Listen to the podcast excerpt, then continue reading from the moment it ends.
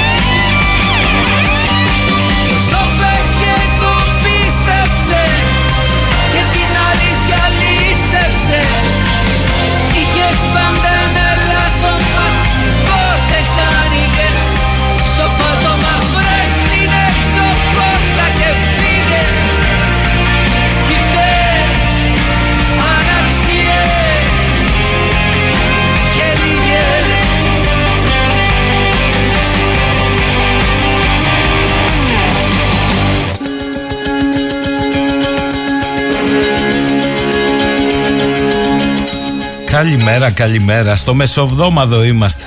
Τετάρτη. 22 ο μήνας. Α, σήμερα δεν θα ξεκινήσω με τα βαριά, θα ξεκινήσω με τα ευχάριστα. Υπάρχει ακόμη ελπίδα. Αυτό το απίστευτο σημείωμα που έχει γίνει viral από μαθητές δημοτικού στη δασκάλα τους στο Δημοτικό Σχολείο Χρυσοπηγής στα Χανιά. Πολύ απλά τα παιδιά είχαν επιλέξει γαλλικά ως δεύτερη ξένη γλώσσα. Στο σχολείο αποφασίστηκε να διδάσκονται τα γερμανικά. Έγινε γνωστός στους μαθητές και οι μαθητές προχώρησαν σε αποχή στο δημοτικό από το μάθημα των γερμανικών. Όλα τα λεφτά είναι το σημείωμα των παιδιών που δείχνει ότι υπάρχει ελπίδα. Το σημείωμα είναι προς τη δασκάλα τους και τη γράφει: «Κυρία, σας ζητάμε συγγνώμη, αλλά θα βγούμε έξω. Στο τέλος της περσινής χρονιάς, οι περισσότεροι από εμάς ψήφισαν γαλλικά για δεύτερο μάθημα. Σήμερα υπερασπιζόμαστε το δίκιο μας και την αξία της ψήφου μας. Αφού οι μεγάλοι δεν θα καταλάβουν», άκουγα στην Αγγελική, Από το μικρό και από τον τρελό μαθαίνεις την αλήθεια.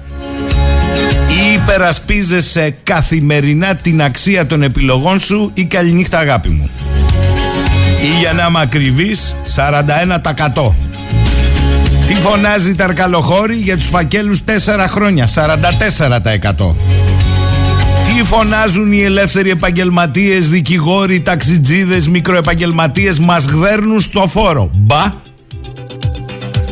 Ο άλλος κατέβασε τον μπούρμπουλο, τον κατρούγκαλο και είπε την κατρουγκαλιά μια εβδομάδα πριν τις εκλογές και είχαν βγει όλοι πάνω στα πλακάκια και ορθώς παρέτησέ τον και τον παρέτησε.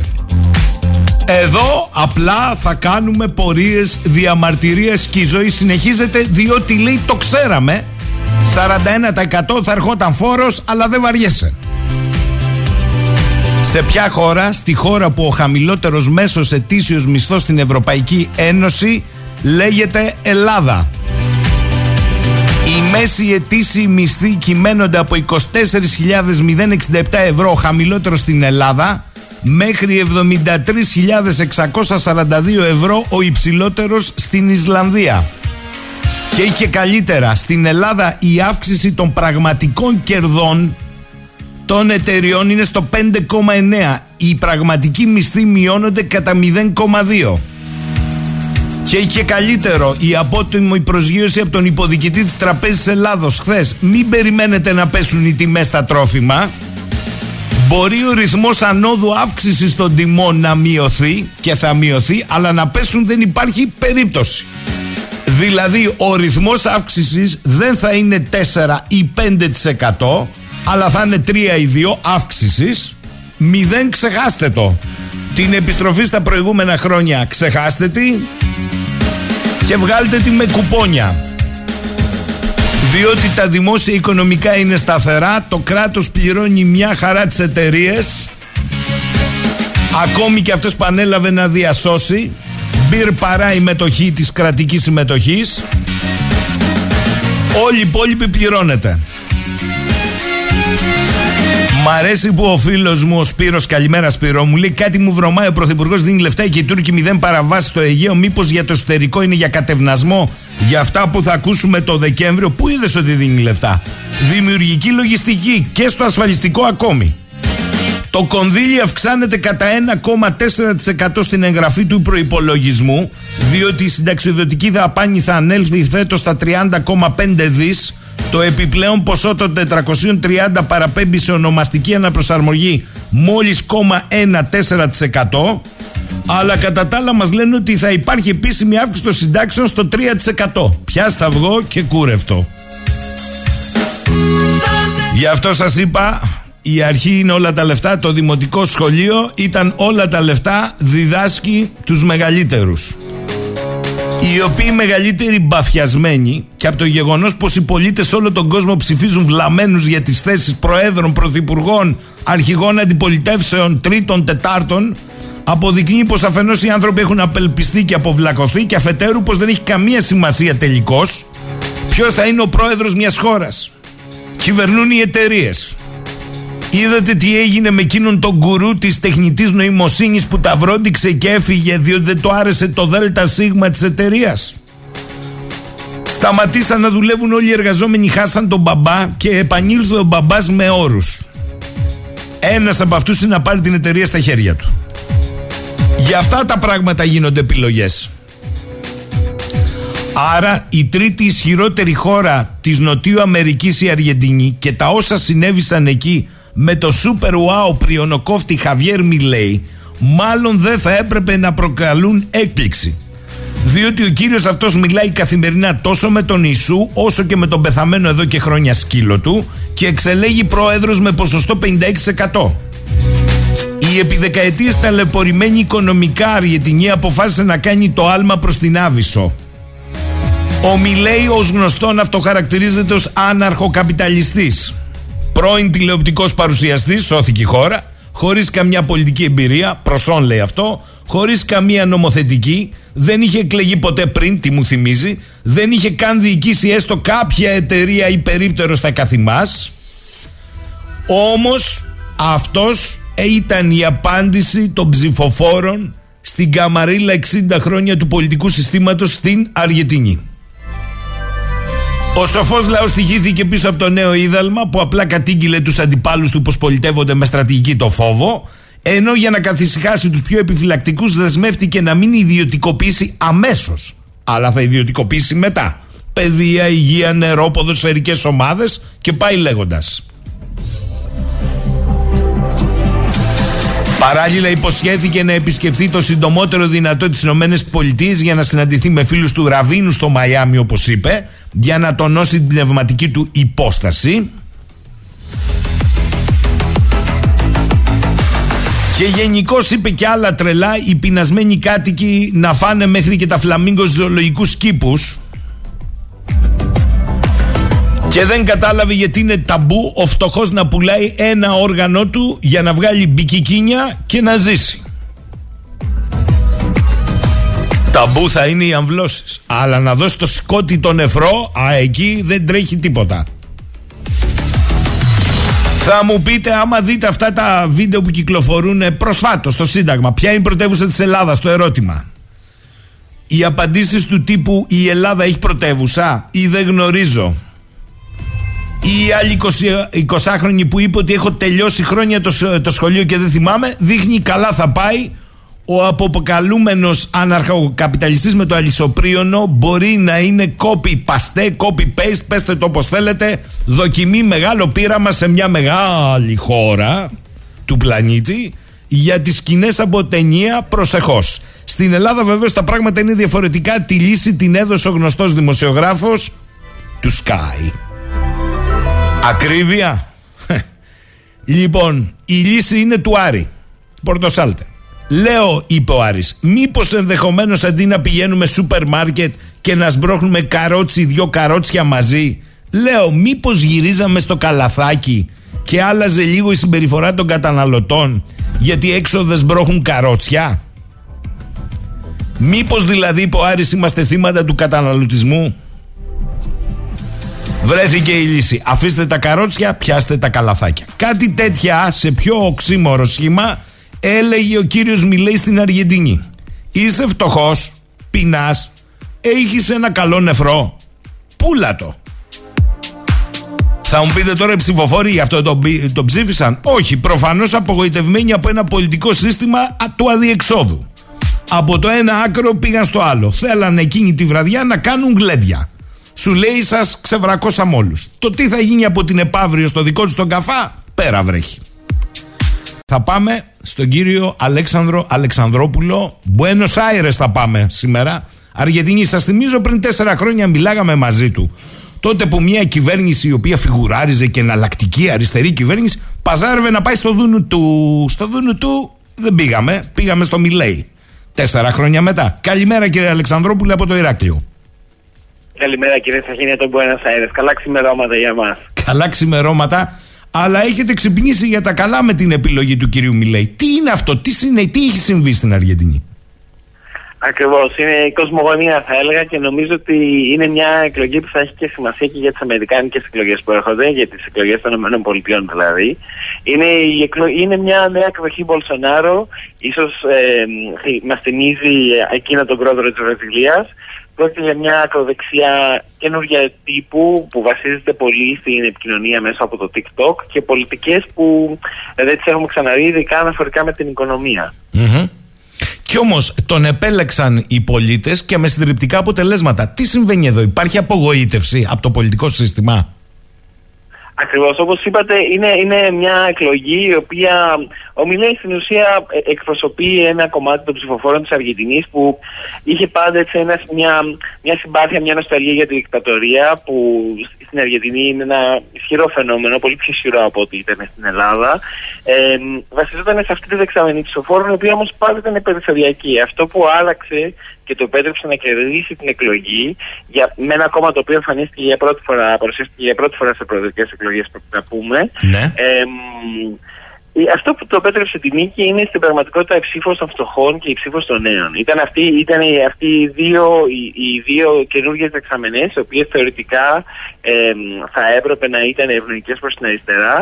Είναι ενδιαφέρον να πούμε εδώ πέρα ότι στην Αργεντινή η ηλικία ψήφου είναι από τα 16 και μετά. Ήταν μια πολιτική που πέρασε η κεντροαριστερά, οι Αργεντίνοι περονιστές, και την πέρασαν με την ιδέα ότι οι 16χρονοι, 17χρονοι, 18χρονοι θα ψήφιζαν την αριστερούς και κεντροαριστερούς ψηφοφόρους. Στην πραγματικότητα αυτό που έγινε μέσω από της χρήσης του TikTok, το Μιλέι κατάφερε να πάρει αυτή τη δεξαμενή ψήφο με το μέρος του και μετά κατάφερε να πάρει και το κομμάτι αυτό των ψηφοφόρων των χαμηλότερων στρωμάτων, εισοδηματικών στρωμάτων και της εργατικής τάξης, οι οποίοι έχουν χτυπηθεί πολύ σκληρά από τον πληθωρισμό στην Αργεντινή, η οποία ξεπέρασε το 100% αυτό το χρόνο. Μισό λεπτό. Αν καταλαβαίνω καλά από αυτό που μας λέτε εκεί από τον Μπουένος Άιρες, είναι ότι ουσιαστικά έχει κερδίσει ο λαϊκός θυμός την περίφημη πολιτική κάστα, διότι άμα έχεις 140% πληθωρισμό, 40% να ζεις κάτω από το όριο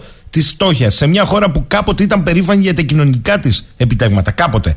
Τι συνέβη εδώ? Προτίμησαν οι ψηφοφόροι να δώσουν εμφατικά την εξουσία σε έναν αμφιλεγόμενο αλλά πολυεκατομμυρίουχο Μιλέι, ο οποίος δεν έχει κρύψει και τις απόψεις του. Εδώ λέει καταργήσει το εθνικό νόμισμα, θα πάει στο δολάριο, καταργήσει την κεντρική τράπεζα, θα κόψει τις δημόσιες δαπάνες σε υγεία και παιδεία, και όμως βούρ στον πατσά ο ψηφοφόρος. Τι συνέβη δηλαδή στην πραγματικότητα?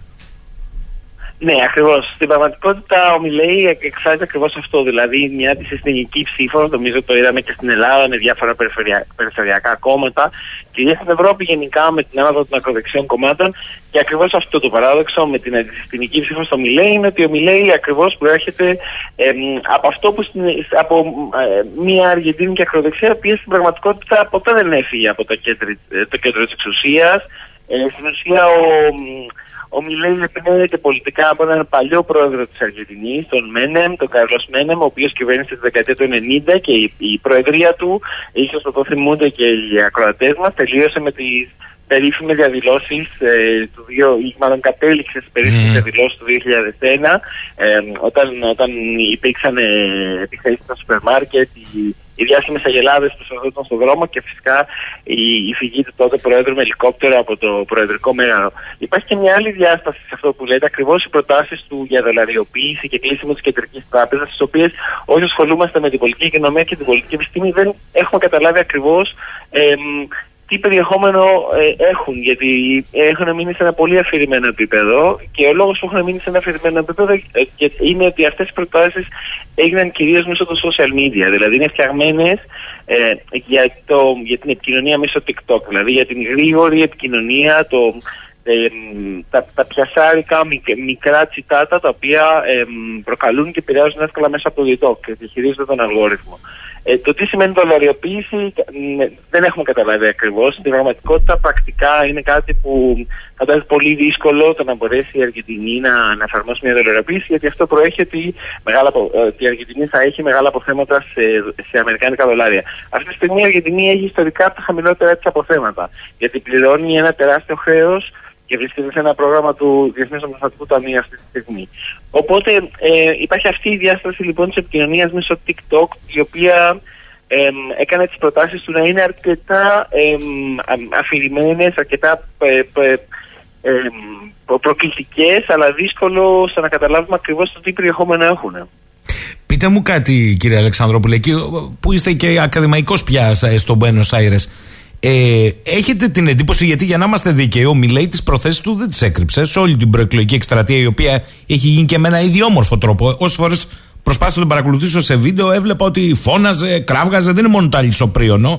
Έλεγε ότι επικοινωνεί με τον νεκρό του σκύλο, τον οποίον μάλιστα επικονίασε, όπως του λέγει, αναπαρήγαγε με DNA και άλλα κουλάλα. Όμως τις προθέσεις του δεν τις έκρυψε, και αναρωτιέμαι την επαύριο των εκλογών, συνομιλώντας με συμπολίτες εκεί στο Μπουένος Άιρες, είναι αισιόδοξοι ότι όλο αυτό θα είναι προς όφελός τους και όχι σε βάρος τους? Διότι τα λαϊκά στρώματα, σωστά το είπατε, και οι νέοι με μία προσδοκία να αλλάξει η ζωή τους ψηφίζουν. Το πιστεύουν ότι θα αλλάξει? Ακριβώς. Στην πραγματικότητα, ο Μιλέι ακολούθησε μια στρατηγική επικοινωνία Τραμπ. Δηλαδή, αποφάσισε να μην απολογείται, να μην κρύβει τις προθέσεις του καθόλου. Επιτέθηκε εφραστικά ακόμα και στον Πάπα, ο οποίος πάντα είχε μια επιρροή στην αργεντινική πολιτική. Μίλησε ανοιχτά κατά υπέρ της δικτατορίας. Μάλλον, όχι υπέρ της δικτατορίας ακριβώς, αλλά μίλησε ανοιχτά, απολογήθηκε για τη δικτατορία, είπε ότι είχε επιτυχίες. Δηλαδή, έκανε πράγματα που οποιοδήποτε άλλον υποψήφιος στις αργεντίνικες εκλογές θα είχαν τελειώσει την πολιτική του καριέρα, όχι όμως για το Μιλέι. Ακριβώς γιατί βασιζόταν σε μια ψήφο, σε ψηφοφόρους οι οποίοι είτε ψήφισαν για πρώτη φορά είτε είχαν απαιτήσει με το πολιτικό σύστημα εν γέννη. Και ναι, ακριβώς αυτό που λέτε. Δηλαδή η απελπισία, η φτώχεια, ο συνδυασμός μιας πολύ μεγάλης φτώχειας. Η Αργεντινή περνάει μια εξαιρετικά μεγάλη κρίση, γιατί εξαρτάται δραματικά από τις εξαγωγές σόγιας, βοηδών και άλλων προϊόντων της αγροτικής οικονομίας. Αυτό σημαίνει ότι η οικονομία δυσκολεύεται στο να παράγει καλής ποιότητας δουλειάς, επιστημονική εργασία, εργασίας στη βιομηχανία, ακαδημαϊκή εργασία στις υπηρεσίες. Οπότε υπάρχει μια τεράστια γενιά νέων οι οποίοι έχουν μόρφωση, οι οποίοι αισθάνονται απελπισμένοι από το μοντέλο της οικονομίας που υπάρχει εδώ. Στην ουσία, για δώστε μου ένα δείγμα γραφής. Συγγνώμη που σας διακόπτω, ξημερώματα σας κουράζω εκεί, αλλά για δώστε μου ένας νέος καταρτισμένος πώς θα φέρνει βόλτα στην καθημερινότητα με τέτοιο πληθωρισμό? Μπορεί να τα φέρει? Μένει σε σπίτι, νοικιάζει? Μπορεί να νοικιάζει? Μένει με τους δικούς του? Μοιράζονται τα δωμάτια? Τι γίνεται? Πώς ζουνε? Δεν είναι μικρή χώρα η Αργεντινή. Ναι. Ακριβώς, είναι στην πραγματικότητα μια πολύ μεγάλη χώρα με 60 εκατομμύρια πληθυσμό και στην πραγματικότητα είναι αυτό ακριβώς που λέτε. Συμβαίνουν φαινόμενα παρόμοια με την Ελλάδα. Δηλαδή, βλέπεις νέους ανθρώπους είτε να ζουν στην οικογενειακή αιστεία με τους γονείς, είτε να νοικιάζουν, αλλά στην πραγματικότητα με αρκετή οικονομική στήριξη από το οικογενειακό τους περιβάλλον. Θα έλεγα ότι ένας μέσος μισθός στην Αργεντινή θα μπορούσε να ήταν 400-500 ευρώ, θα ήταν ένας εξαιρετικά καλός μισθός. Αυτό είναι αρκετά δύσκολο πλέον να καλύψει τα έξοδα. Υπάρχει και μια σημαντική διάσταση που θα το δούμε να παίζει στο μέλλον στον Μπουένος Άιρες, ότι η Αργεντινή είχε ένα νομικό πλαίσιο το οποίο προστάτευε τους ενοικιαστές. Αυτό μάλλον θα απορριθμιστεί μέσω του Μιλέι. Πολλοί άνθρωποι πληρώνουν αυτή τη στιγμή ενοικία 30 και 40 ευρώ. Με την απορρίθμιση Μιλέι που θα απελευθερώσει τα ενοίκια και με την ισχυρή παρουσία του Airbnb εδώ, ίσως δούμε ενοίκια 200-300 ευρώ. Αυτό θα δημιουργήσει μια πραγματική κρίση κόστος ζωής. Μάλιστα. Ρωτάει εδώ Σωτήρης, τι είναι αυτό στην πραγματικότητα που πιστεύει ο κύριος Αλεξανδρόπουλος ότι τρώει την Αργεντινή? Θυμόμαστε, λέει, ότι κατέρευσε όταν συνέδεσε το πέσο με το δολάριο και τώρα ψήφισαν πάλι δολαριοποίηση την ώρα που λέγανε ότι μπαίνουν γερά στα BRICS. Είναι ένα μείγμα δηλαδή πολιτικής διαφθοράς και αμερικανικών πιέσεων το πρόβλημα? Ναι, στην πραγματικότητα η διαφθορά φυσικά είναι ένα πολύ ισχυρό φαινόμενο στην Αργεντινή. Αυτό δεν μπορεί να το αρνηθεί κανείς. Αλλά στην πραγματικότητα αυτό που είναι στη βάση του το πρόβλημα της Αργεντινής είναι η ένταξή της, ο ρόλος της στην παγκόσμια οικονομία. Ο ρόλος της Αργεντινής, η ένταξη της Αργεντινής στην παγκόσμια οικονομία είναι κάτω από πολύ δυσχερούς όρους, γιατί κυρίως εξάγει αγροτικά προϊόντα, έχει μεγάλες εξαγωγές προϊόντων αλληλείας, κατεψυγμένων, σόγιας κυρίως και καλαμποκιού που χρησιμοποιούνται για την παραγωγή βοηδού. Δηλαδή, μιλάμε για προϊόντα χαμηλής προστιθέμενης αξίας, χαμηλής τεχνολογίας, με μεγάλο περιβαλλοντολογικό κόστος και οι οποίες, όπως καταλαβαίνετε, δημιουργούν εργασίες αγροτικές οι οποίες έχουν πολύ χαμηλές απολαβές, με αποτέλεσμα να υπάρχει στην Αργεντινή μια δυστοκία στο να δημιουργηθούν καλές θέσεις εργασίας. Ο μέσος Αργεντίνος έχει χαμηλή αγοραστική ικανότητα, η κατανάλωση στην Αργεντινή είναι αρκετά αδύναμη. Αυτή που υπάρχει βασίζεται κυρίως σε χρέος, σε credit, δηλαδή σε πληρωμή με δόσεις. Οπότε είναι μια αρκετά δύναμη κατανάλωση. Αυτή στη βάση του είναι το πρόβλημα, ότι οι Αργεντινοί στην πραγματικότητα εξάγουν προϊόντα χαμηλής προστιθέμενης αξίας με μια τιμή αρκετά σταθή. Η σόγια δηλαδή και το καλαμπόκι, όπως και η εξαγωγή βοηδών, επηρεάζονται πολύ από τις εξελίξεις στην Κίνα, που αυτή τη χρονιά ήταν αρνητικές. Και από την άλλη, εξάγουν στην πραγματικότητα προϊόντα όπως τεχνολογία, φάρμακα, κομπιούτερ κτλ., τηλέφωνα. Αυτό έχει σαν. Πρόκειται δηλαδή για προϊόντα τα οποία είναι υψηλής προστιθέμενης αξίας και έχουν τιμές λίγο πολύ σταθερές. Αυτό είναι το πρόβλημα της Αργεντινής και αυτό προκαλεί στη βάση του έναν εισαγόμενο πληθωρισμό, ο οποίος σε περιόδους οι οποίοι είναι κακές για τις τιμές της σόγιας και του καλαμποκιού μπορεί να προκαλέσει μεγάλα φαινόμενα. Υπάρχουν φυσικά και άλλοι παραγόντες που επηρεάζουν. Υπάρχει μια επιχειρηματική τάξη η οποία όταν βλέπει κάποια δυναμία στο πέσο έχει την τάση να μεταφέρει μεγάλες ποσότητες κεφαλαίους στο εξωτερικό, το οποίο φυσικά... Τι μου θυμίζατε τώρα, κύριε Αλεξανδρόπουλε. Πείτε μου κάτι, από τη Δευτέρα υπάρχει η αντίληψη του τι έχει συμβεί στην Αργεντινή ανάμεσα στους Αργεντίνους, δηλαδή το πανηγυρίζουν, το διασκεδάζουν? Στην πραγματικότητα υπάρχει μούδιασμα, γιατί ναι, ψήφισαν 64% ψήφισαν τον Μιλέι. Σίγουρα αυτό το κομμάτι του πληθυσμού έχει μια ελπίδα για τις προοπτικές της χώρας, αλλά στην πραγματικότητα το μεγαλύτερο μέρος της χώρας υπάρχει ένα μούδιασμα, δηλαδή είναι η πρώτη φορά που έχω δει να υπάρχει φόβος σε ένα μεγάλο μέρος της κοινωνίας. Ο ίδιος μιλάει ότι θα έχει μια σκληρή πολιτική απέναντι σε οποιασδήποτε διαδηλώσεις μπορεί να συμβούν. Πόσο κοντά είμαστε λοιπόν στο να έχουμε, σας διακόπτω για να πάω γρήγορα, για να έχουμε και κρίση πολιτικές συγκρούσεις, διότι είναι πρόεδρος, στο Κοινοβούλιο δεν έχει πλειοψηφία όμως. Ακριβώς. Δεν έχει, θα χρειαστεί τους ψήφους του δεξιού κόμματος, του πιο παραδοσιακού δεξιού κόμματος. Η κρίση είμαστε πάρα πολύ κοντά και αυτό έχει να κάνει με το κατά πόσο ο ίδιος θα κινηθεί προς τα δολαριοποίηση ή την κατάργηση της κεντρικής τράπεζας. Δηλαδή εκεί θα δούμε εικόνες και στα ελληνικά... και τις ελληνικές ειδήσεις. Καλά, αφήστε τις ελληνικές ειδήσεις. Θέλω να κλείσουμε με ένα ερώτημα. Κοιτάξτε, επειδή υπηρετείτε τον χώρο της πολιτικής ανάλυσης και επιστήμης, μήπως εδώ είναι ένα μήνυμα από σκηνές ταινίας προσερχώς που αρχίζει και σχηματοποιείται και σε μεγάλες χώρες? Τι θέλω να πω, ότι είναι αδιάφορο πια ποιος είναι ο πρόεδρος, ποια είναι η κυβέρνηση, κουμάντο κάνουν όμιλοι και εταιρείες παντού? Σίγουρα νομίζω ότι η εκλογή Μιλέι έχει πολλά να μας πει και για τις εκλογές που φτάσαμε στις Ηνωμένες Πολιτείες. Δεν είναι τυχαίο ότι ο Τραμπ έστωσε να τον συγχαρεί. Ο γιος του Μπολσονάρο ήταν μέρος της καμπάνιας του Μιλέι. Σίγουρα μιλάει για ένα νέο είδος πολιτικής που βασίζεται στα social media, το οποίο εκφέρει αρκετά ακραίο λόγο. Ακριβώς βασίζεται σε αδιαφανείς πηγές χρηματοδότησης. Έχει έναν λόγο και μια πρακτική η οποία δεν χαρακτηρίζεται ως ακραία δημοκρατικές, θα λέγαμε, και στην πραγματικότητα ναι, αποτελούν ειδικά στο ευρωπαϊκό περιβάλλον, όπου ήδη έχουμε ισχυρά ακροδεξιά κόμματα, σίγουρα σημαίνουν ένα κίνδυνο για τη δημοκρατία. Μάλιστα. Και απαντήστε και στο φίλο τον Γιώργο από τη Χάγη. Άντε, να ενώσω Χάγη με Μπουένος Άιρες. Λέει, έχει γεωπολιτικές διαστάσεις η εκλογή Μιλέι, κύριε Αλεξανδρόπουλο? Ο νέος πρόεδρος δεν θέλει να μετάσχει για την ίση στα BRICS. Απ' την άλλη, θέλει να είναι με τη Δύση, αλλά θέλει και τα Φόκλαντς, τις Μαλβίνες πίσω. Τι γίνεται εδώ, λέει? Ακριβώς, οι εκλογές στην Λατινική Αμερική έχουν την τάση να επηρεάζουν τις γειτονικές τους χώρες, ειδικά στη Βραζιλία και την Αργεντινή. Θα θυμάστε ότι η εκλογή Μπολσονάρο προκάλεσε την εκλογή συντηρητικών κυβερνήσεων σε μια σειρά από μικρότερες χώρες όπως η Ουρουάη και η Παραγουάη στην περιοχή. Σίγουρα η εκλογή Μιλέι στην Αργεντινή θα έχει ένα παρόμοιο χαρακτήρα. Άλλωστε, αυτά τα κινήματα αλληλοϋποστηρίζονται όχι μόνο πολιτικά αλλά και οικονομικά. Όπως είπα, ο γιος του Μπολσονάρο και ο ίδιος ο Μπολσονάρο έπαιξαν ένα ρόλο κλειδί στην καμπάνια του Μιλέι.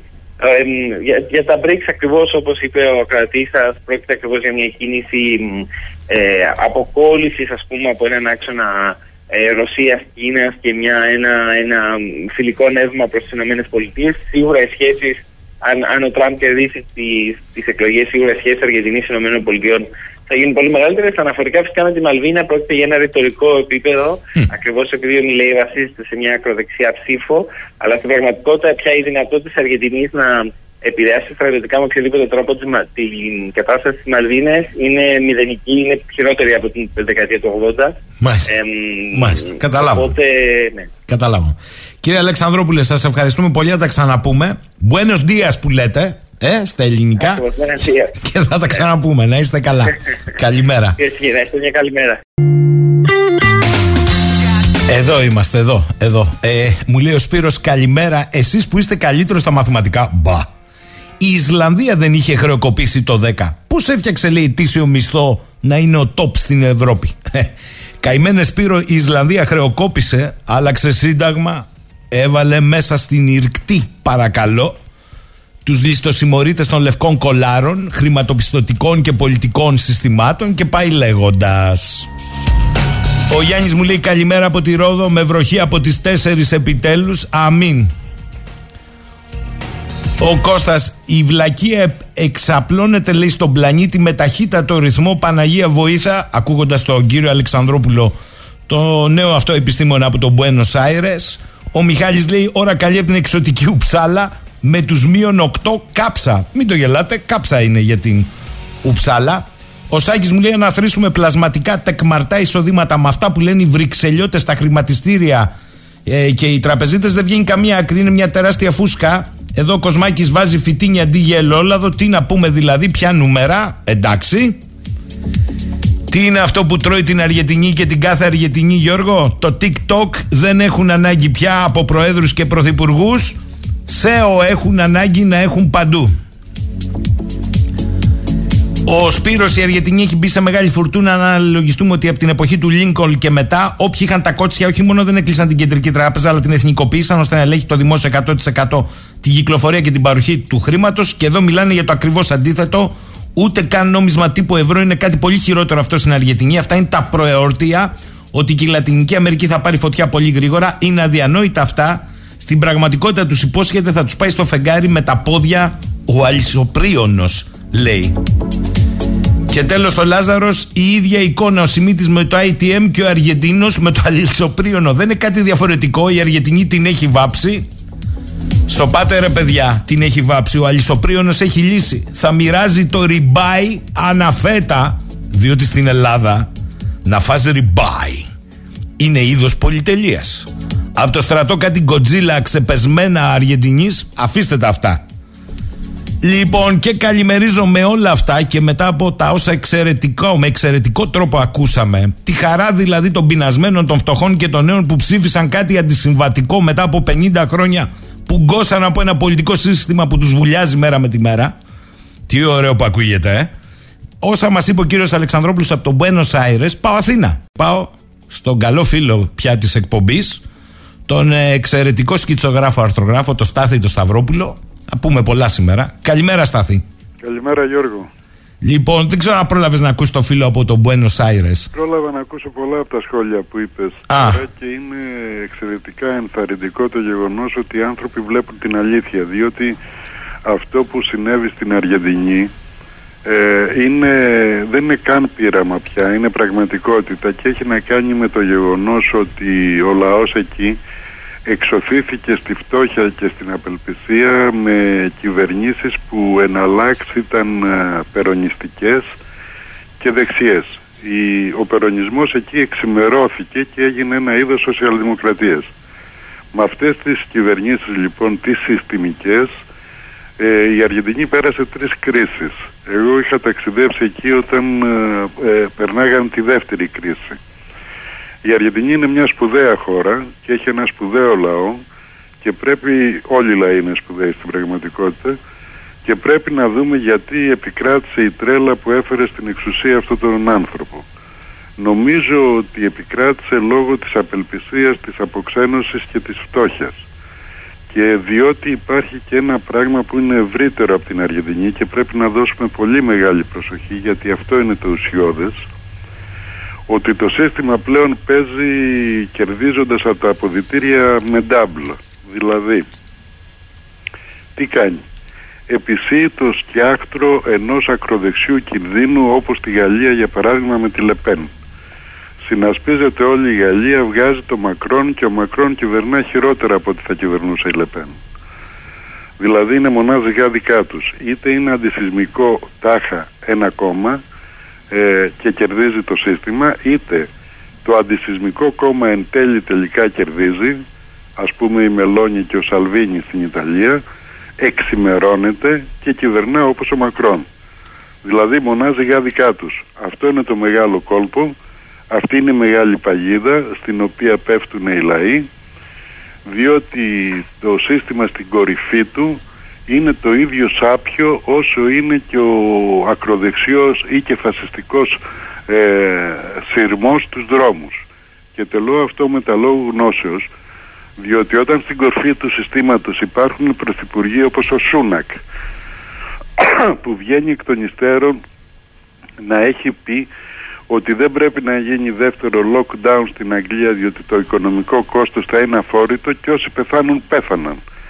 Δηλαδή, καθώς πρέπει τρέλα του Σούνακ, είναι περίπου η ίδια τρέλα του, πώς το λέμε αυτόν, του Χαβιέ με το αλυσοπρίον. Ναι, του κυρίου Μιλέι. Ναι, ναι, του Χαβιέ Μιλέι. Ναι, ο οποίος κύριος Μιλέι τώρα, μιας και το θίξες, καλά, θα σου πει κάποιος, και πόσο λοβοτομή και απελπισία, ιδίως τα φτωχά λαϊκά στρώματα και την νεολαία, την οποία την πήρε μέσα από το TikTok, να σου λέει απαγορεύονται οι αμβλώσεις, αλλά άμα είσαι φτωχός, γιατί να μην πουλάς τον ένα νεφρό ή μέρος του πνεύμονά σου να τα οικονομήσεις, να τη βγάλεις. Κοίταξε Γιώργο, όταν ανοίγει η πόρτα του φρουροκομείου, η τρέλα δεν έχει όρια. Θα πει αυτό, θα πει και τ' άλλο. Μην ξεχνάμε τον Μπολσονάρο. Αυτός έπεσε, τον διαδέχτηκε ο Λούλα. Δεν νομίζω ότι υπήρξε δραματική αλλαγή στο καλύτερο στη ζωή των Βραζιλιάνων. Σωστό. Και επανέρχομαι για να πω για το φασισμό της κορυφής και για το φασισμό του δρόμου. Χρησιμοποιώ συνειδητά αυτές τις δύο λέξεις, διότι είναι η εναλλακτική του συστήματος να έχει είτε με τη μια εκδοχή είτε με την άλλη την εξουσία, φέρνοντας σαν παράδειγμα τη Γερμανία. Σοβαρό κράτος η Γερμανία, έτσι. Εμάς μας απομίζησε η Γερμανία, έτσι δεν είναι? Επέβαλε τα μνημόνια και έκανε το πείραμα που κάναμε και αλλού. Βέβαια, για να κάνω μια παρένθεση, να πω με βάση το σχόλιο του ακροατή σου για την Ισλανδία. Η Ισλανδία, ακριβώς επειδή δεν κεφαλαιοποίησε τις τράπεζες και επειδή άλλαξε 4 κυβερνήσεις, κατάφερε να έχει καλύτερα αποτελέσματα από εμάς, οι οποίοι κεφαλαιοποιήσαμε τις τράπεζες, τις συστημικές, 3 φορές. Επανέρχομαι λοιπόν στη Γερμανία. Η Γερμανία, αυτό το σοβαρό κράτος που όλοι λέγαμε παλιά, όταν ξέσπασε η κρίση των μνημονίων και αρχίσαμε να το μελετάμε, ότι είναι το πιο διεφθαρμένο κράτος στην Ευρώπη, αλλά είναι θεσμικά διεφθαρμένο. Δηλαδή έχει το σύστημα των νόμων που επιτρέπει στους τσέο, που έλεγες και εσύ, να καταλυστεύουν το σύμπαν. Αυτό το κράτος λοιπόν έχει διπλά βιβλία, όπως έχει ο τελευταίος απατεών. Και αποδείχθηκε τις μέρες αυτές με την αποκάλυψη ότι έχει 700 δισεκατομμύρια, με συγχωρείτε, στο πλάι. Δηλαδή, όπως κάνει ένας απατεών που έχει τα βιβλία και έχει τα διπλά βιβλία, το ίδιο κάνει το γερμανικό κράτος. Δηλαδή 4 ελληνικούς προϋπολογισμούς. Αυτό το κράτος λοιπόν με τους 4 ελληνικούς προϋπολογισμούς στο πλάι, δηλαδή σαν να είναι μαύρα λεφτά, τι έκανε? Απαγόρευσε να δοθούν τα 60 δις που χρειάζεται για να λειτουργήσει το γερμανικό κράτος. Έκανε πάυση πληρωμών τα Υπουργεία. Και τι προτείνουνε, και αυτό διχάζει τους συστημικούς που κυβερνάνε εκεί και καλλιεργεί την άνοδο του αντισυστήματος, που και εκεί όταν πάρει την εξουσία πάλι θα εξημερωθεί. Η Ρίστο εν παρόδο, η Λεπέν, είναι πρώτο κόμμα αυτή τη στιγμή εν ώψη των ευρωεκλογών. Παρότι έχει από τα δεξιά της ένα άλλο κόμμα με 7%, δηλαδή το παιχνίδι που περιέγραψα πριν συστημικών αντισυστημικών κομμάτων, μονάζιγα κερδισμένη άρχουσα τάξη, παίζεται μια χαρά. Τι κάνει λοιπόν η Γερμανία? Δεν πληρώνει τις δαπάνες των Υπουργείων. Τι σημαίνει δεν πληρώνω τις δαπάνες των Υπουργείων? Ότι πρέπει να πάρω νέα μέτρα. Τι είναι αυτά τα μέτρα? Μείωση μισθών, συντάξεων ή αύξηση φόρων. Δηλαδή, ενώ μιλάμε για μια κρίση η οποία ήταν σε, ας το πούμε, έξαρση πριν από μερικά χρόνια, τώρα που η κρίση είναι σε ύφεση, υποβόσκει μέσα της μια άλλη κρίση και επιβεβαιώνεται αυτό που λέγαμε πολύ πριν να τα κάνει ο Τσίπρας μαντάρα το 2015, ότι η ιστορία στο εξής θα είναι η ιστορία κρίσεων μέσα στις κρίσεις. Με αποτέλεσμα την τρέλα των λαών. Δηλαδή οι λαοί τρελαίνονται.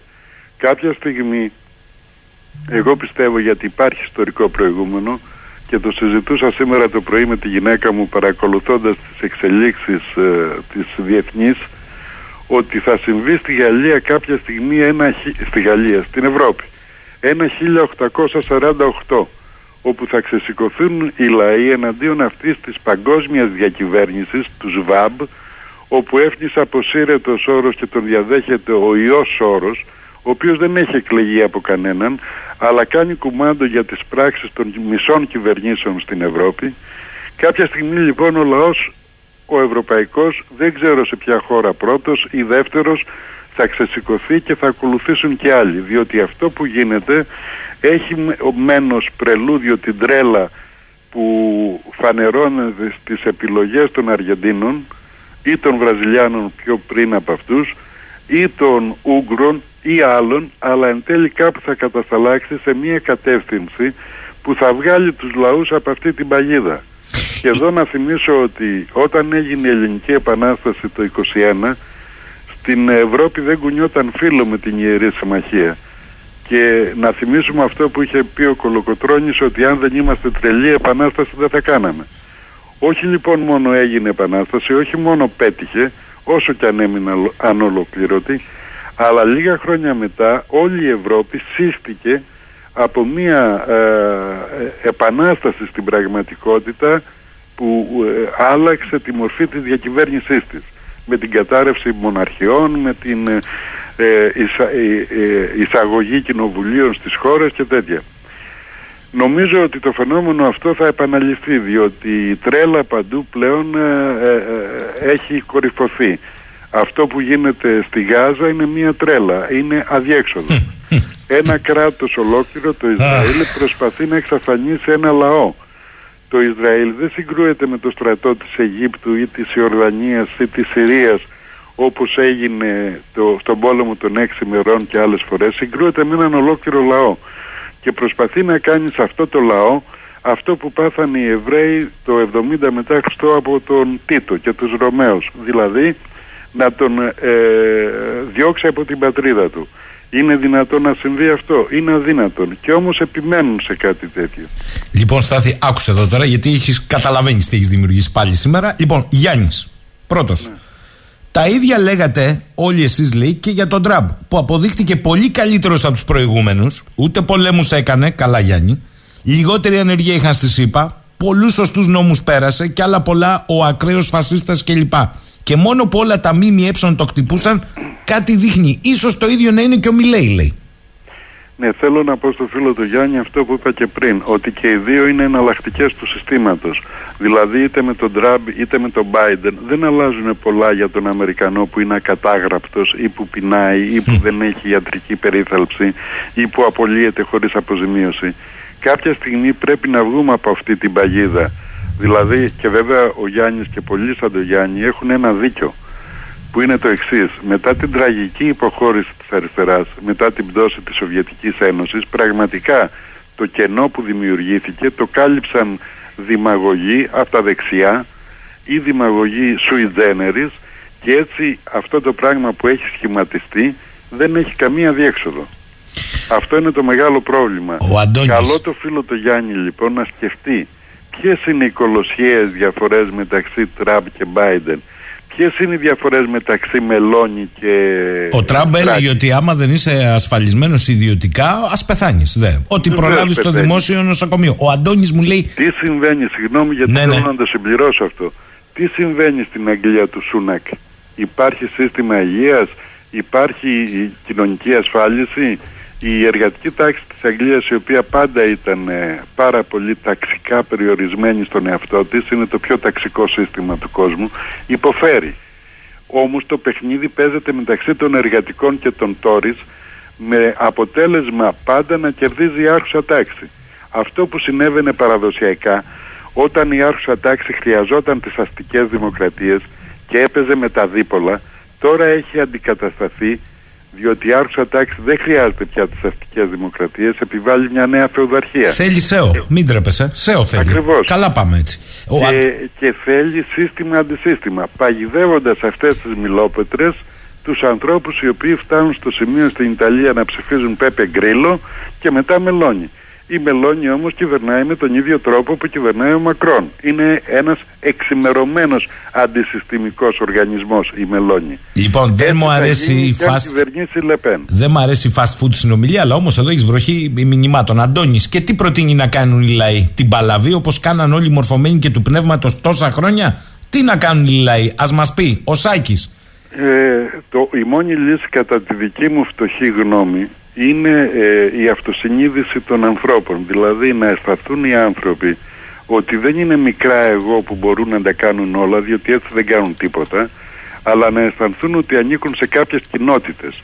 Αυτές οι κοινότητες μπορεί να είναι ταξικές, ανήκουν στην τάξη τους, μπορεί να είναι πολιτισμικές, ανήκουν στον πολιτισμό τους και τέλος πάντων έχουν μια ταυτότητα. Αυτή η καταστροφή που επέφερε ο νέος φιλελευθερισμός με όχημα την ενσωματωμένη αριστερά, να αρχίσουν να πιστεύουν οι άνθρωποι ότι δεν υπάρχει αλήθεια, αλλά υπάρχει αλήθεια του καθενός, ότι δεν υπάρχει ελπίδα, αλλά μπορούμε να ζούμε με επιδόματα. Όλα αυτά τα πράγματα αφορούν το λαό κατευθείαν και ο μόνος που μπορεί να σώσει το λαό είναι ο λαός, όπως λέει ευφυώς το ΚΚΕ σε αυτό το θέμα. Γιατί σε άλλα θέματα δεν φέρεται και πολύ ευφυώς. Όμως αυτό είναι μια άλλη συζήτηση.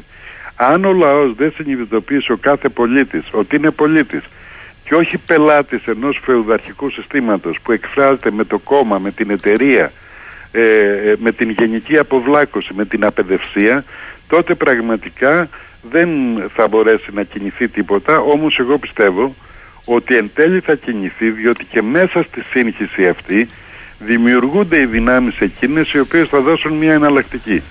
Δεν θα είναι δυνάμεις οι οποίες θα είναι συστημικές με την έννοια του εξυγχρονισμού στην Ελλάδα, όπου τα τρία κυρίαρχα κόμματα, Πασόκ, Νέα Δημοκρατία και ΣΥΡΙΖΑ, στην ουσία είναι το ίδιο πράγμα, από τη στιγμή που ο ΣΥΡΙΖΑ έκανε την κολοτούμπα το 2015.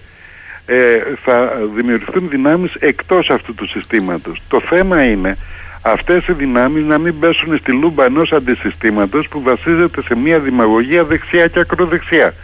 Αυτό λοιπόν είναι θέμα του ίδιου του λαού. Σάκης, ερώτηση, το είπαμε τώρα κιόλας. Η Ισλανδία έδειξε το δρόμο πώς υπερασπίζεται μια δημοκρατία το λαό της, αλλά κανείς δεν το βλέπει. Όχι πως η Ισλανδία έκανε λέει κάτι ριζοσπαστικό, δεν το πήγε τέρμα στα άκρα.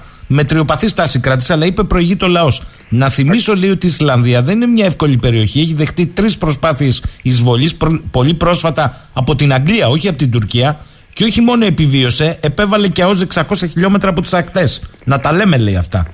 Βεβαίως, είναι μια μικρή χώρα με ένα σκληραγωγημένο λαό, ο οποίος έπεσε στη λούμπα του χρηματοπιστωτικού συστήματος και της φούσκας, και όταν η φούσκα έσκασε ξαναρχίσαν να ψαρεύουν, ξαναρχίσαν να κάνουν δουλειές κανονικές, κλείσανε τις τράπεζές τους και βρήκαν έναν τρόπο που βέβαια τους βοήθησε το γεγονός ότι είναι μια μικρή χώρα να μπορέσουν να ορθοποδήσουν. Όσο για αυτό το θέμα των εισβολών, πρέπει και εμείς να το δούμε. Διότι έχουμε αρχίσει να εξοικειωνόμαστε με την ιδέα ενός διαλόγου με έναν άνθρωπο που θεωρεί τη Θεσσαλονίκη πατρίδα της καρδιάς του.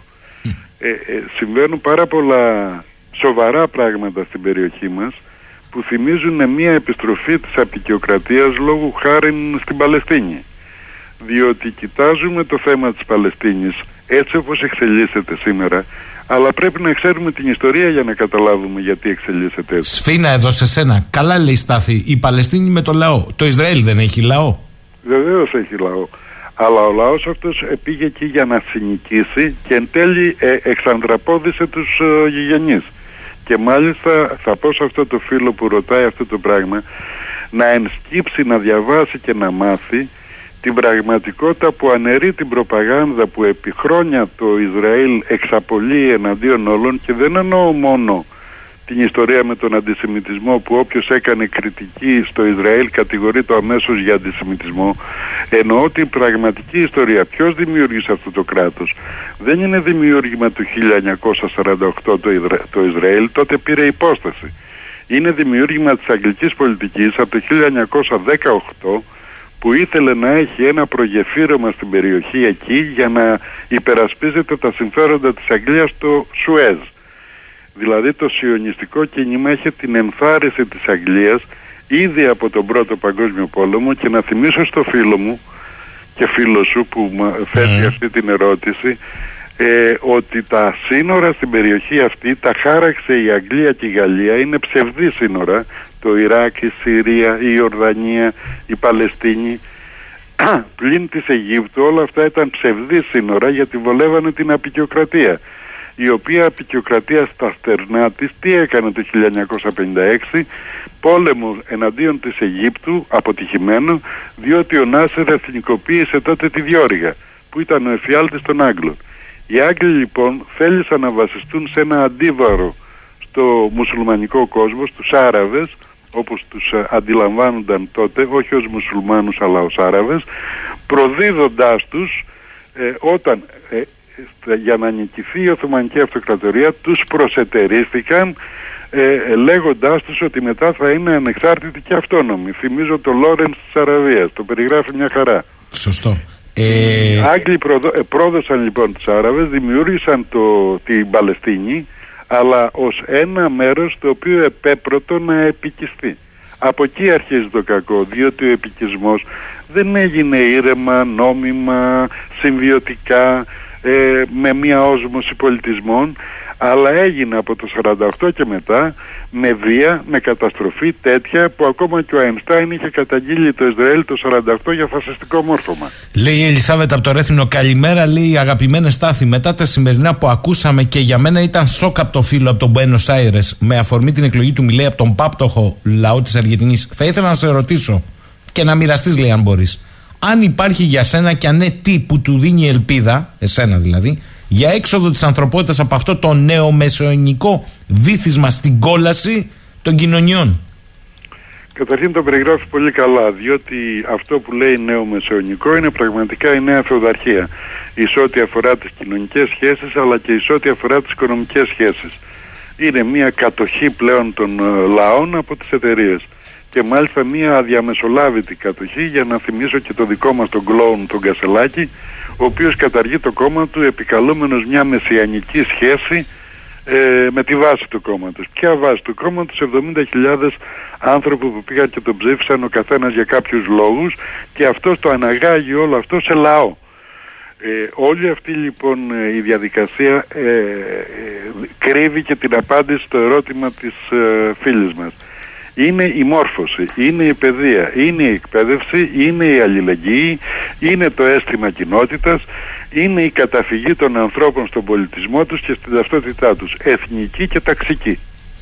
Άλλος φίλος εδώ μου λέει το εξής: μήπως οι λαοί έχουν χάσει οι ίδιοι την αυτογνωσία τους, διότι με τον ένα ή τον άλλον τρόπο εκλεγμένες οι μη μοναρχίες έρχονται στα πράγματα με τη δική τους βούλα? Ναι, έχει βάση αυτή η παρατήρηση, διότι η απαιδευσία των τελευταίων 40 χρόνων, όχι μόνο στην Ελλάδα, σε όλες τις χώρες, μετά την εποχή του Ρίγκαρ και της Θάτσερ, όταν το πράγμα ξέφυγε, καταργήθηκαν παραδοσιακά εκπαιδευτικά συστήματα, αντικαταστάθηκαν από θεωρίες ολιστικής εκπαίδευσης, όπου ένα παιδί μάθαινε ιστορία μέσω της φυσικής ή της γεωγραφίας, πράγμα αδιανόητο, διότι πλέον δεν μπορούσε να επικεντρώσει στη γνώση, με αποτέλεσμα η ιστορία να είναι ένα διαμελισμένο σώμα χωρίς χρόνο και χωρίς γεωγραφία στο μυαλό του κάθε μαθητή, με αποτέλεσμα δηλαδή να μην μπορεί να καταλάβει τα πράγματα παρά μόνο σαν μια ανιαρή και αποκρουστική για το μαθητή αφήγηση. Και δεν μιλώ μόνο για τα ανθρωπιστικά μαθήματα, μιλώ και για τα θετικά μαθήματα, όπου πλέον επικεντρώνονται στην εξειδίκευση, δηλαδή θέλουν ανθρώπους μονοσήμαντους, ραγιάδες που δεν έχουν φιλοσοφική θεώρηση για τα πράγματα, και αυτό είναι ένα φαινόμενο πανευρωπαϊκό. Βεβαίως σε μερικές χώρες έχουν αρχίσει να κάνουν πίσω και να επιδιώκουν ένα άλλο εκπαιδευτικό σύστημα καλύτερο όπως το παλιότερο, αλλά και αυτό δεν το κάνουν για ανθρωπιστικούς λόγους ή επειδή ξαφνικά αγάπησαν τους λαούς τους, αλλά επειδή διαπίστωσαν ότι το σύστημα αυτό δεν βγάζει ούτε τους ραγιάδες που χρειάζονται. Δηλαδή ότι τα στελέχη είναι πλέον δεύτερης κατηγορίας. Είναι άνθρωποι οι οποίοι χρησιμοποιούν 100 λέξεις, που έχουν ένα πρωτόκολλο σκέψης, που δεν ξεφεύγουν από αυτό το πρωτόκολλο και συνεπώς είναι ανίκανοι να καταλάβουν αυτό που η εταιρεία θα ήθελε. Θα υποφέρεις σήμερα, γιατί έχω καταιγισμό εδώ. Λεωνίδας από τα Γιαννιτσά, και θα υποφέρεις, το λέω με ευχάριστο τρόπο. Θα έχεις όμορφο μονοκέφαλο. Κύριε Σταυρόπουλε, λέει, κοινοβούλιο, υπουργοί και. Ο διάλογος είναι η χαρά μου. Κύριε Σταυρόπουλε, λέει, κοινοβούλιο, υπουργοί και τα λοιπά. Σήμερα είναι πια διακοσμητικές γλάστρες. Το χρήμα κάνει κουμάντο. Τι το συζητάμε, λέει. Ναι, έχει απόλυτο δίκιο και επιβεβαιώνει αυτά που λέμε και εσύ και εγώ και πάρα πολλοί ελεύθερα σκεπτόμενοι άνθρωποι, μιας κατάστασης που πλέον η άρχουσα τάξη δεν χρειάζεται τις αστικές δημοκρατίες. Για να λειτουργήσουν οι αστικές δημοκρατίες έχει σε αίμα ο λαός και έχει σε αίμα και η εργατική τάξη. παρά τα αντιθέτως θρυλούμενα στους αδαείς, αυτούς που νομίζουν ότι η αριστερά δεν υπερασπίστηκε ή δεν δημιούργησε και αυτή με τη σειρά της την αστική δημοκρατία. Αυτή η αστική δημοκρατία ήταν κατάκτης των λαών. Στο πλαίσιο της αστικής δημοκρατίας τα εργατικά κινήματα είτε δημιούργησαν νέα κράτη εργατικά, άσχετο αν κατέρευσαν, ή δημιούργησαν συνθήκες ζωής για την ίδια την εργατική τάξη και τους εργαζόμενους, που είχαν μέσα το 8ωρο, την ανάπαυση, τη μόρφωση, τα δικαιώματα, την ασφάλιση, την περίθαλψη. Σήμερα όλα αυτά μέσα σε 20 χρόνια έχουν αφαιρεθεί από αυτούς που τα δημιούργησαν και έχουν αφαιρεθεί μέσα από τα χειροκροτήματα των ηλιθείων, που ενώ ανήκουν σε αυτές τις τάξεις νομίζουν ότι είναι τραπεζίτες και είναι απολογητές του συστήματος και επιβεβαιώνουν το Χάξλεϊ όταν έλεγε ότι στο μέλλον, που το μέλλον είναι ήδη παρόν, οι άνθρωποι δεν θα είναι δούλοι, θα θέλουν να είναι δούλοι. Θα θέλουν, έτσι ακριβώς. Ο Σωτήρης λέει, διαφωνώ κύριε Στάθη, στο θέμα της Ιταλίας. Ναι. Θέλω να σας υπενθυμίσω, λέει, τον Τράγκη. Έβγαινε στα πάνελ και τρομοκρατούσε τους Ιταλούς ότι αν χαθεί ο πόλεμος στην Ουκρανία, πάει τέλος, θα καταστραφούμε. Και μιλάμε, λέει, για τον πρώην κεντρικό τραπεζίτη της Ευρωπαϊκής Ένωσης. Σήμερα, λέει, με τη Μελόνι, τον ψάχνουν όλοι οι Ιταλοί για να τον αρχίσουν στις φάπες ή, εν πάση περιπτώσει, έχει γίνει ανέκδοτο. Συνηγορεί αυτό, κατά τη γνώμη μου, λέει, στο παράδειγμα, πως οι λαοί θα ξεσηκωθούν. Γι' αυτό το γράφω, λέει. Έχει δίκιο άδικο, με την έννοια ότι όποιος παγιδεύεται σε αυτό το δίπολο που περιέγραψα πριν, συστήματος-αντισυστήματος, διαλέγει αφέντη. Διότι ο Ντράγκη έκανε ό,τι έκανε, την προπαγάνδα που έκανε για την Ουκρανία και άλλα πολύ χειρότερα, αλλά η Μελόνι δεν έχει αποστεί αυτής της πολιτικής για την Ουκρανία. Η αντισυστημική Μελόνι είναι μαζί με όλη την Ευρωπαϊκή Ένωση στον ίδιο καμβά για το ουκρανικό θέμα. Επίσης να πω κάτι. Μιλάμε για τον τρελό της Αργεντινής. Δεν μιλάμε όμως για την Ούρσουλα Φον Ντερ Λάιεν, όπως λέγεται, και δυσκολεύομαι να πω το όνομά της, γιατί έχει δύο τίτλους ευγενίας η κυρία αυτή, η οποία προφανώς χρηματίστηκε για να επιτρέψει στη Μοσάντο να μπει στην ευρωπαϊκή αγορά, ενώ την κυνηγάνε πλέον ακόμα και από την αμερικάνικη αγορά. Δηλαδή, γιατί είναι τρελός ο Αργεντινός, που είναι τρελός, άλλωστε El Loco τον λένε, και δεν είναι πονηρά τρελή μια γυναίκα που αφήνει το μισό πληθυσμό της Ευρώπης να πεθάνει από καρκίνο λόγω της αλλίωσης του συστήματος διατροφής, και σε μια εποχή που ο αγροτικός τομέας περνάει κρίση. Και γιατί οι ακροδεξοί που κυβερνούσαν την Πολωνία είναι καλύτεροι, όταν αυτοί τουλάχιστον υπερασπίστηκαν την αγροτική παραγωγή της Πολωνίας, διότι η χώρα αυτή εκεί βασίζεται και στη βιομηχανική ανάπτυξη για να σταθεί στα πόδια της και στέκεται, ενώ εμείς μπήκαμε στη χρηματοπιστωτική φούσκα της εποχής Σιμίτη για να έρχεται σήμερα στουρνάρας και να δηλώνει ευθαρσός ότι αν εμείς δεν πετύχαινε το πείραμα εναντίον μας με τα μνημόνια, δεν θα υπήρχε Ευρωπαϊκή Ένωση και Ευρώ. Δηλαδή, πόσο δύσκολο είναι να τα καταλάβουμε όλα αυτά, αρκεί να ασχοληθούμε. Αλλά πρέπει να ασχοληθούμε έξω από τα στερεότυπα. Όπα. Έχω ερώτημα αντίστοιχο. Η Εύα το λέει εδώ πέρα. Ρωτάω, λέει, τον κύριο Στάθη, πώς να γίνουν όλα αυτά και οι ανατροπές και οι σκέψεις, όταν μέρα νύχτα ασχολούμαστε όλοι με τα social media. Υποθέτω ότι έχουμε πολύ πάτο ακόμη μπροστά μας, μέχρι να μην έχουμε να φάμε τίποτα και να αναγκαστούμε να βγούμε έξω και να αρχίσουμε να συνομιλούμε καταρχάς. Έχει δίκιο, και μάλιστα όπως και ο προηγούμενος άδικο. Μ' αρέσουν τα οξύμορα. Διότι τα social media πράγματι έχουν μια μεγάλη παθολογία που εκφράζεται με τα τρόλ, με τη σύγχυση, με τα fake news και όλα αυτά. Όμως έχουν και μια φωτεινή πλευρά που είναι η δημοσίευση. Επαφίεται λοιπόν στη φίλη μας και στους φίλους μας όλους να κάνουν το ξεσκαρτάρισμα. Διότι και όταν δεν υπήρχαν τα social media και υπήρχε ο mainstream τύπος, πάλι ξεσκαρτάρισμα κάναμε. Όταν διαβάζαμε τα νέα ή την ελευθεροτυπία, δεν συμφωνούσαμε με όλους τους αρθρογράφους ούτε με όλη την ύλη. Είχαμε όμως μια οργανωμένη πρόσβαση στην γνώση, δηλαδή συνηθίζαμε την εφημερίδα και ξέραμε τι να διαλέγουμε ή τι μας προβλημάτιζε ή τι μας προξενούσε περιέργεια. Αυτό μπορεί να συμβεί και με τα social media, με μια περίοδο που θα χρειαστεί να οριμάσει η διαδικασία της σχέσης μας μαζί τους, να περάσει την παιδική ηλικία, η οποία παιδική ηλικία καθυλώνεται από τα τρόλ και όλη αυτή την παθογένεια. Απ' την άλλη μεριά, υπάρχει ο κίνδυνος της χειραγώγησης στο social media.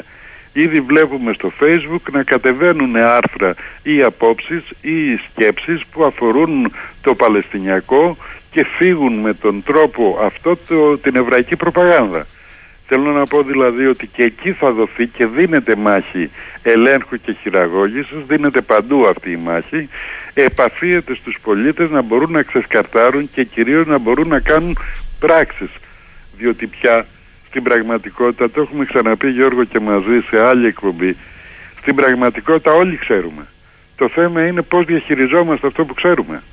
Δηλαδή όλοι ξέρουμε γιατί έχει φτάσει το λάδι στην τιμή που έχει φτάσει. Δεν είναι θέμα παραγωγής στην Ισπανία, ούτε παραγωγής στην Ελλάδα, ούτε τίποτα. Είναι θέμα καθαρής αισχροκέρδειας. Βρέθηκε το προϊόν στο οποίο θα γίνει αισχροκέρδεια. Μπορεί σήμερα να είναι το λάδι, αύριο θα είναι το σιτάρι. Και τα πορτοκάλια, θυμάστε, μην μου ξεχνάς τα πορτοκάλια. Και τα πορτοκάλια, μην μου τα ξεχνάς. Βέβαια.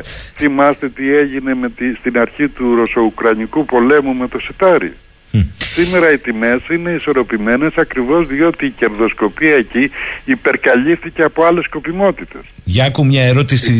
Πιπέρι ερώτηση, ωραία ερώτηση. Μια ερώτηση λέει για τον κύριο Στάθη από το Γιάννη από την Αθήνα. Με ποιο τρόπο, λέει, Στάθη μου, οι λαοί της Δύσης, χωρίς βέβαια να αποτελούν ενιαίο σύνολο σε καμία περίπτωση, οι οποίοι έχουν δεχτεί χτυπήματα στην ταυτότητά τους, από το ανήκειν μέχρι το σκέπτεστε από τις ελίτ τους, αλλά και από τα κινήματα τύπου walk και club τύπου SWAB, μπορούν να αντιταχθούν και να διασώσουν την Ευρώπη του φωτός? Μήπως τελικά, λέει, εισερχόμαστε σε μια εποχή νέων αυτοκρατοριών, παραποιημένος τίτλος από το μόνιμο έργο του Χόμπσμπαουμ, η εποχή των αυτοκρατοριών, με όλα όσα αυτά συνεπάγεται? Ακριβώς φύγει την ουσία του ζητήματος. Είναι αυτό που συζητάμε και τώρα μαζί, Γιώργο, και ακούνε οι ακροατές. Αυτό ακριβώς που λέει συζητάμε. Οι λύσεις σε αυτό, ξαναλέω, έτσι μπορώ να το σκεφτώ, είναι η αυτογνωσία, το γνώθις αυτών και το γνώθι του συνανίκην. Δηλαδή, πού ανήκεις, τι σε συμφέρει, τι επιδιώκεις, με ποια πολιτική έκφραση θα το καταφέρεις. Αυτό είναι θέμα του κάθε πολίτη και του λαού στο σύνολό του. Δεν υπάρχει άλλος δρόμος. Η Βαστίλη όταν γκρεμίστηκε, αυτοί που την είχαν στη διάθεσή τους είχαν την απόλυτη εξουσία. Ο λαός όμως την γκρέμισε. Σήμερα κινδυνεύουμε από την τεχνητή νοημοσύνη. Θα δούμε πώς θα αντιδράσει ο λαός.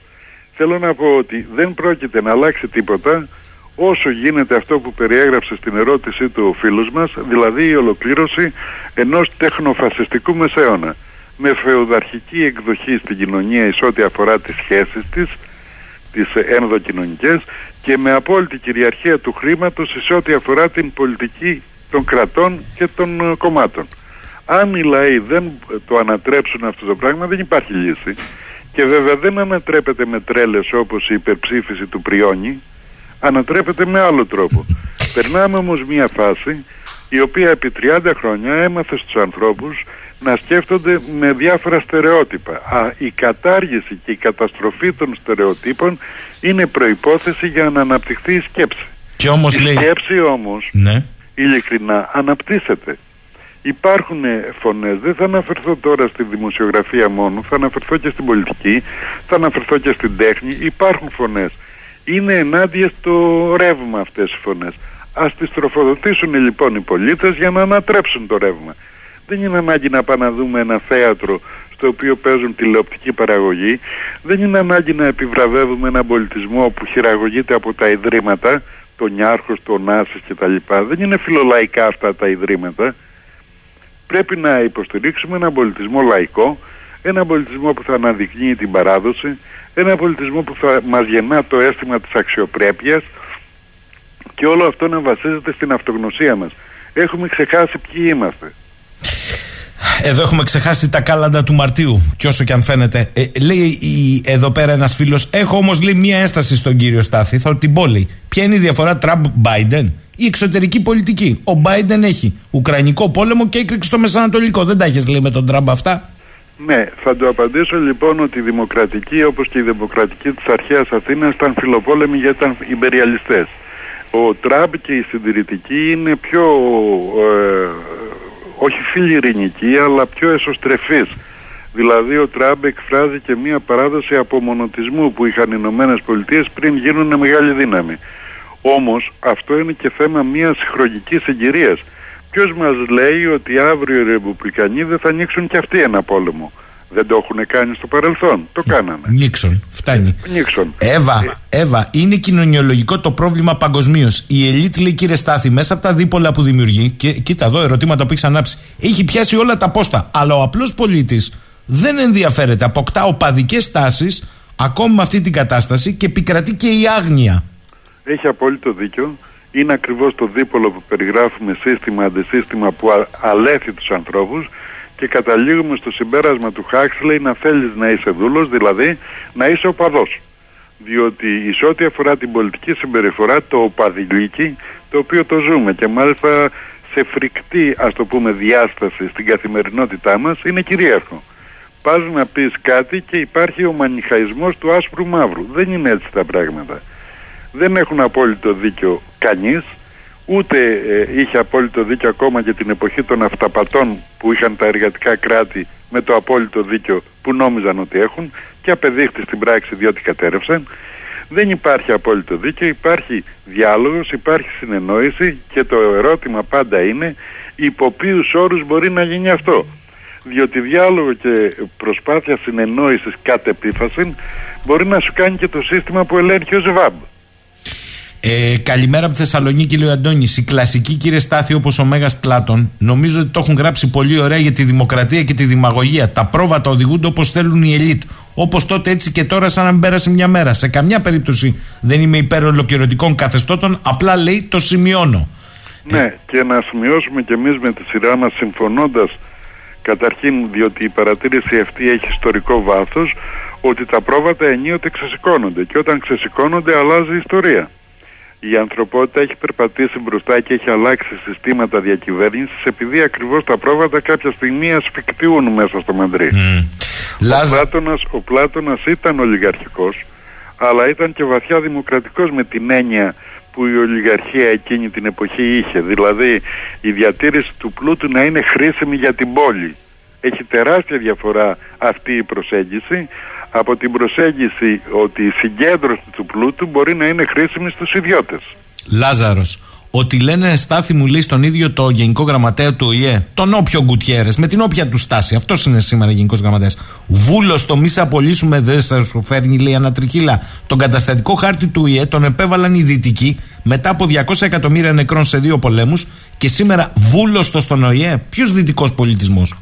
Ακριβώς έτσι είναι και μάλιστα σε έναν οργανισμό ο οποίος έχει χρεοκοπήσει εδώ και χρόνια παρακολουθώντας πολέμους ή δίνοντας έγκριση σε πολέμους. Μην ξεχνάμε ότι η εισβολή στο Ιράκ ήταν υπό την αιγίδα του ΟΗΕ, που όμως χρειάστηκε να πει μόνο μια κουβέντα ο Γκουτιέρες για να στραφεί εναντίον του το σύστημα προπαγάνδας του Ισραήλ παγκοσμίως. Θέλω να πω ότι ακόμα και από έναν οργανισμό όπως ο ΟΗΕ, που είναι χρεοκοπημένος της πράγμασης, δεν σηκώνουν μία κουβεντούλα. Είναι τέτοιος ο ολοκληρωτισμός. Και επίσης θέλω να πω ότι αυτός ο ολοκληρωτισμός έχει εδώ και πάρα πολλά χρόνια καταφέρει να φαίνεται σαν κάτι το φυσικό. Δηλαδή είναι τέτοια η προπαγάνδα που κάνουν τα mainstream μέσα ενημέρωσης που φαίνεται πάρα πολύ φυσιολογικό να γίνεται αυτό που πρέπει να γίνει για τα 40 παιδάκια που έχει ο Μύρους η Χαμάς, αλλά να μην λέγεται κουβέντα για τα 4.000 παιδάκια που έχουν σκοτωθεί κατά τη διάρκεια της Ισραηλινής εισβολής. Όπου εκεί θέλω να πω και κάτι άλλο.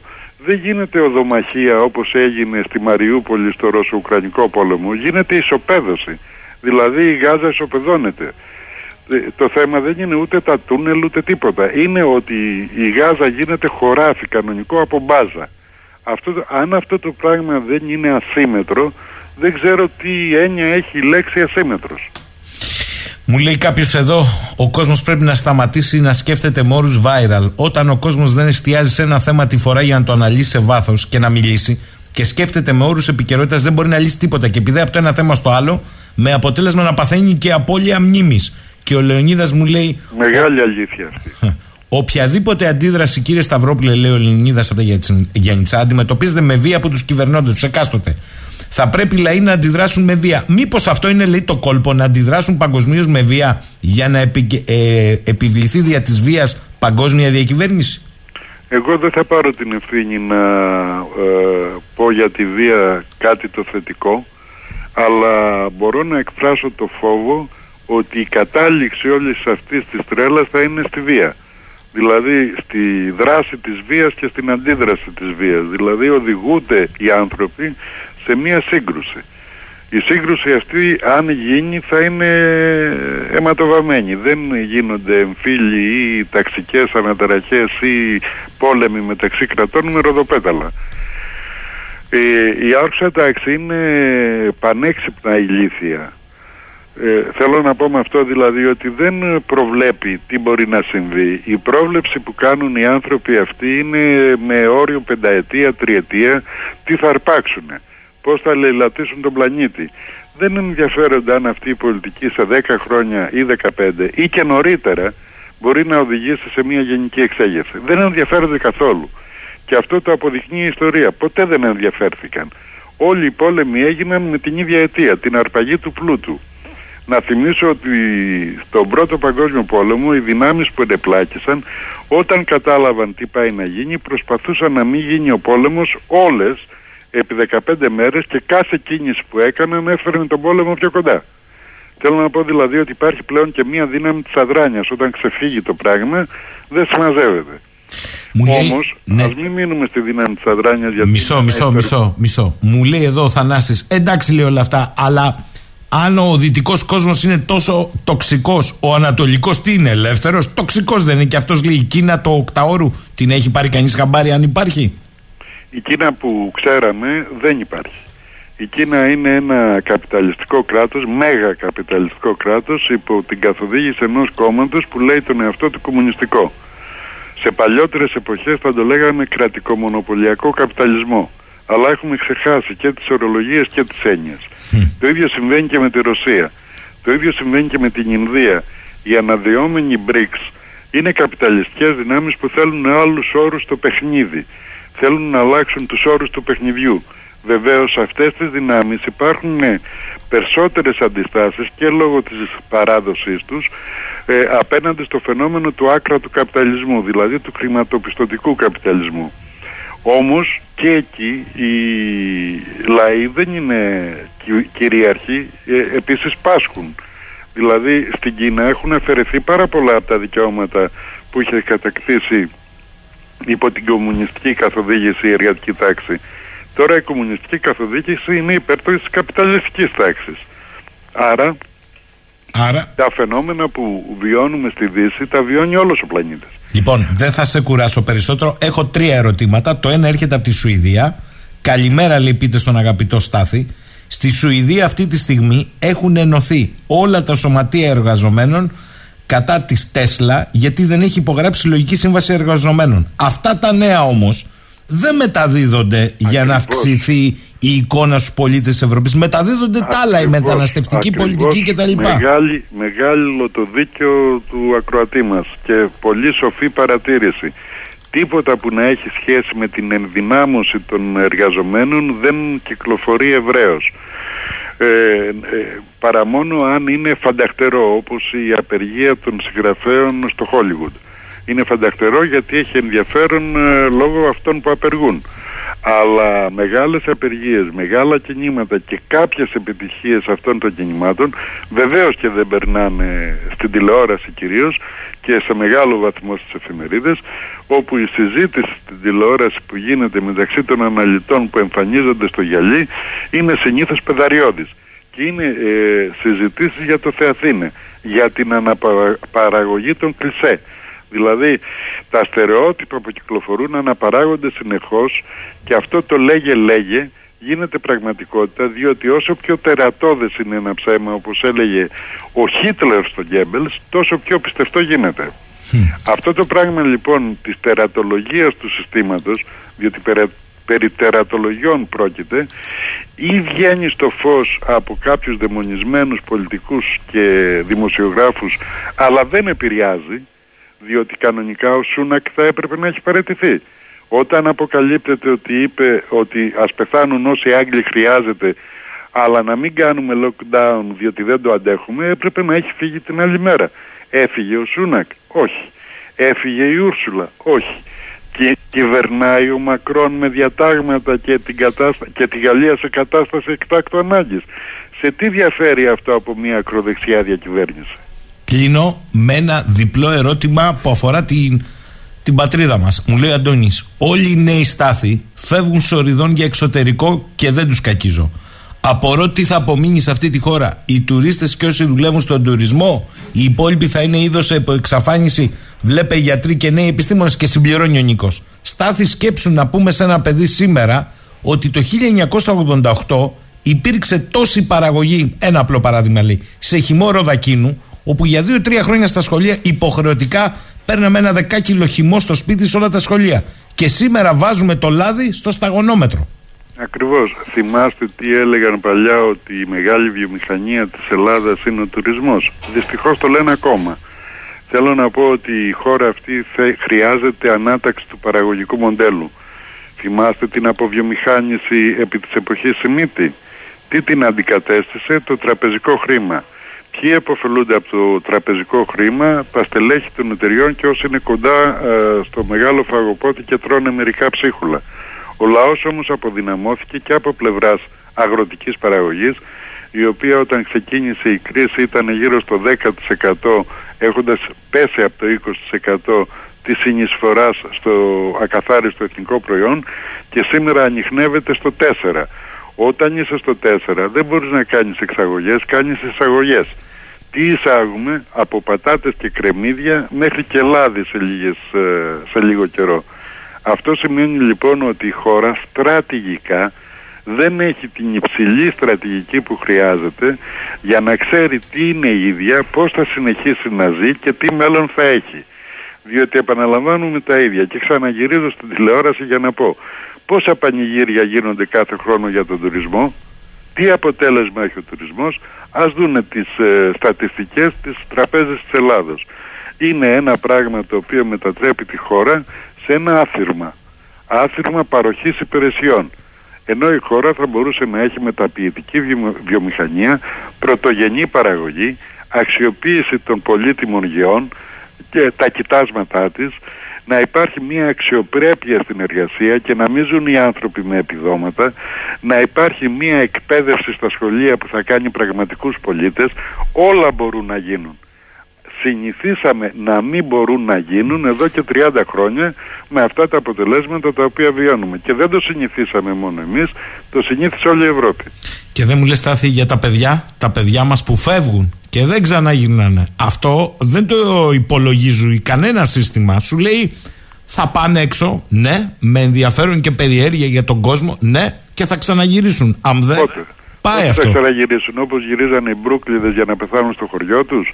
Η Ελλάδα έχει υποστεί κύματα μεταναστεύσεων.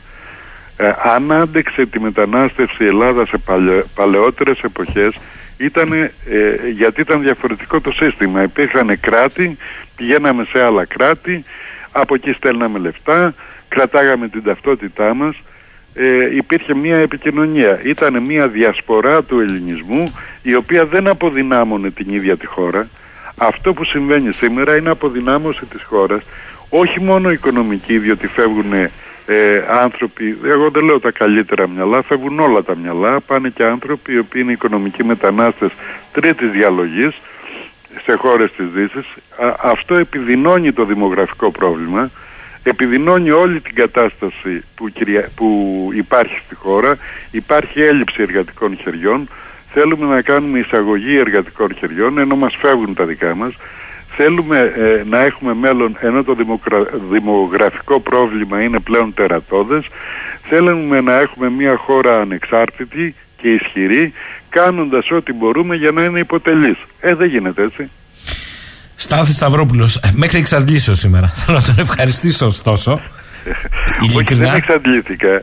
Είναι πολύ γόνιμη η συζήτηση, Γιώργο, και όχι μόνο μαζί σου, αλλά από ό,τι φαίνεται και με τους ακροατές. Κυρίως με αυτούς, και πραγματικά αυτή είναι η μεγάλη μας χαρά. Οι ερωτήσεις και οι παρεμβάσεις ήταν πολύ αξιόλογες. Να σε καλά, Στάθη μου. Καλημέρα. Καλημέρα σε όλους.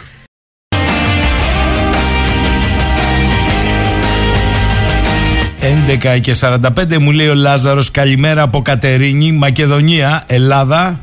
Ο ήχος του κλικ του ποντικού δεν περνάει απαρατήρητος, μου το λέει και άλλος φίλος από τη Λάρισα και άλλος από τα Φάρσαλα, κεντρική Ελλάδα, Και ο φίλος μου ο Γιάννης από την Αθήνα. Παιδιά, έχετε δίκιο, το καταλαβαίνω. Τι θέλετε ακριβώς να κάνω, δηλαδή? Να μην κλικάρω? Πώς θα διαβάσω τα ερωτήματά σας? Δεν γίνεται διαφορετικά. Θα βρούμε ένα θόρυβο ποντίκι.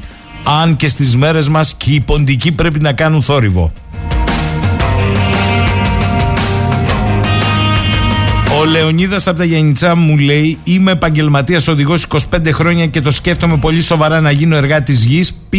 Πήρα και ένα χωράφι μικρό για το λόγο ότι δεν υπάρχουν εργάτες. Το μεγαλύτερο ποσοστό ψάχνουν δουλειές που είναι ξεκούραστες και πλέον τους περισσότερους δεν φαίνεται να τους ενδιαφέρει πως φτάνει η τομάτα καν στο τραπέζι τους. Και ο φίλος ο Βασίλης μου λέει: με αφορμή τη σημερινή συζήτηση στη Βουλή για τις καταστροφές σε Ευρώ, Θεσσαλία κτλ., να ακουστεί και μία κουβέντα για το τι γίνεται ακριβώς με την απάτη και τη διαφθορά που κρύβουν οι βάπεοι της πράσινης ανάπτυξης. Μία ανεμογεννήτρια, λέει, κοστίζει, πόσο λέτε, 2,25 εκατομμύρια ευρώ. Ο πυλώνας, ο μηχανισμός, ο έλικας κοστίζουν 2,25 εκατομμύρια ευρώ. Ή μήπως όχι? Οι περιπτώσεις της Βόρειας Εύβοιας, λέει ο Βασίλης, και της Μάνης στη Νότια Λακωνία έρχονται να αποδείξουν τη διαφθορά και κυρίως δωροδοκία. Ενώ μια γεννήτρια κοστίζει 2,25 εκατομμύρια ευρώ, οι εταιρείες ενέργειας δημιουργούν, βάζουν στην άκρη κεφάλαια τα οποία χρησιμοποιούν για να εξαγοράζουν πολίτες και δήμους. Έρχεται να αποδείξει έτσι ότι η πράσινη ανάπτυξη, λέει ο Βασίλης, είναι μία απάτη, είναι προπαγάνδα για να βολευτούν εταιρείες που στηρίζουν τις ανανεώσιμες πηγές, δεν επιφέρουν καμία αλλαγή στις τοπικές κοινωνίες με οικονομικούς όρους, ενώ σίγουρα μολύνουν αισθητικά και όχι μόνο τις περιοχές που φυτρώνουν οι ανεμογεννήτριες. Και ρωτώ, υπάρχει έστω και ένα ευρώ μείωση στην τιμή ενέργειας που πληρώνει ένα νοικοκυριό στη Μάνη ή στη Βόρεια Εύβοια ή Αλαχού λόγω των ανεμογεννητριών? Όχι. Ούτε ένα ευρώ μείωση στην κυριολεξία. Οι εταιρείες δηλαδή τη φέρουν στις τοπικές κοινωνίες και αυτό το σκηνικό ασχήμιας δεν συμβαίνει μόνο στη Βόρεια Εύβοια ή στη Μάνη, αλλά και σε άλλες πολλές περιοχές της Ελλάδας.